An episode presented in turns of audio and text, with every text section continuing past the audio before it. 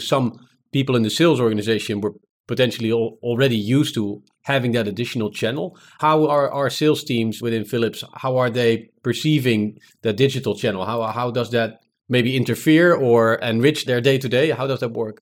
Yeah, I think it's a very almost individual answer you need to, to so each salesperson has a different view on it. And as salespeople are, are moving along, so I think that the ones that they're used to the channel and really see the value also for them, right? To enable them to to really focus on, on more the, the strategic part of the work instead of the, the repeat orders and those kind of things.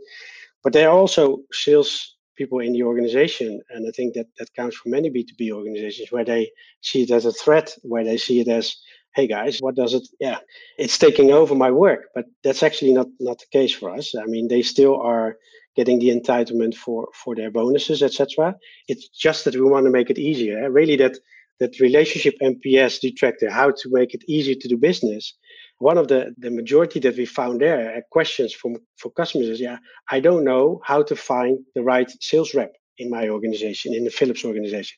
Well this is the sales channel digital can can bring that in one go right? You have it all in there. So we try to so we always are educating evangelizing the benefits of of the digital channel for the sales uh, reps but it is a mixed bag and it's always individual i would say unfortunately yeah, I understand. Yeah, and yeah, and there will there will always be uh, be the case probably.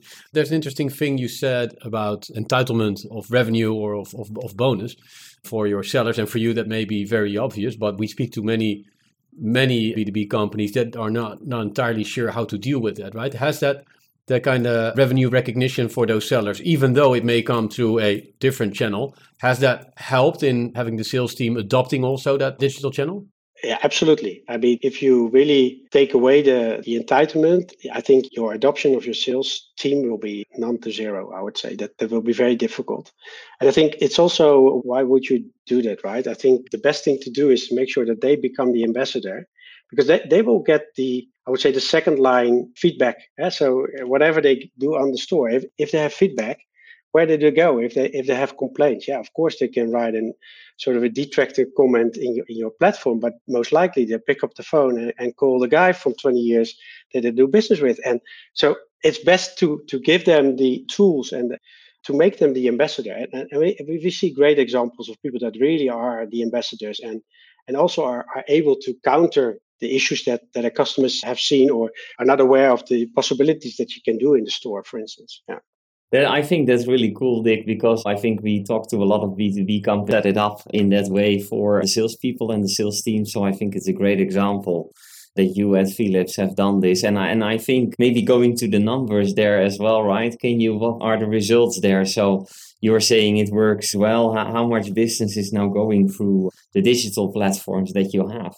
Yeah, so it's around 10% of our total business in healthcare, and that's close to a billion in total. And as said, I need to be also recognizing that we have different channels. So we have, of course, the store, which is around 25% of the total revenue.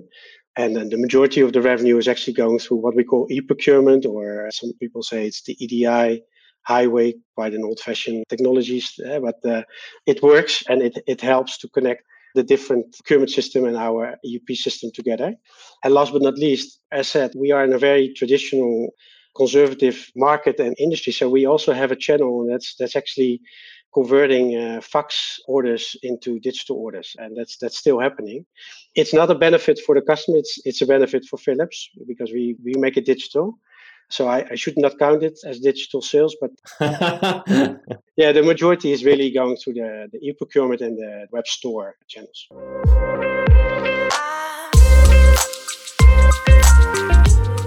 Thank you for listening to this key moment. For more insights, head to the full episode. The link is in the description below. See you there.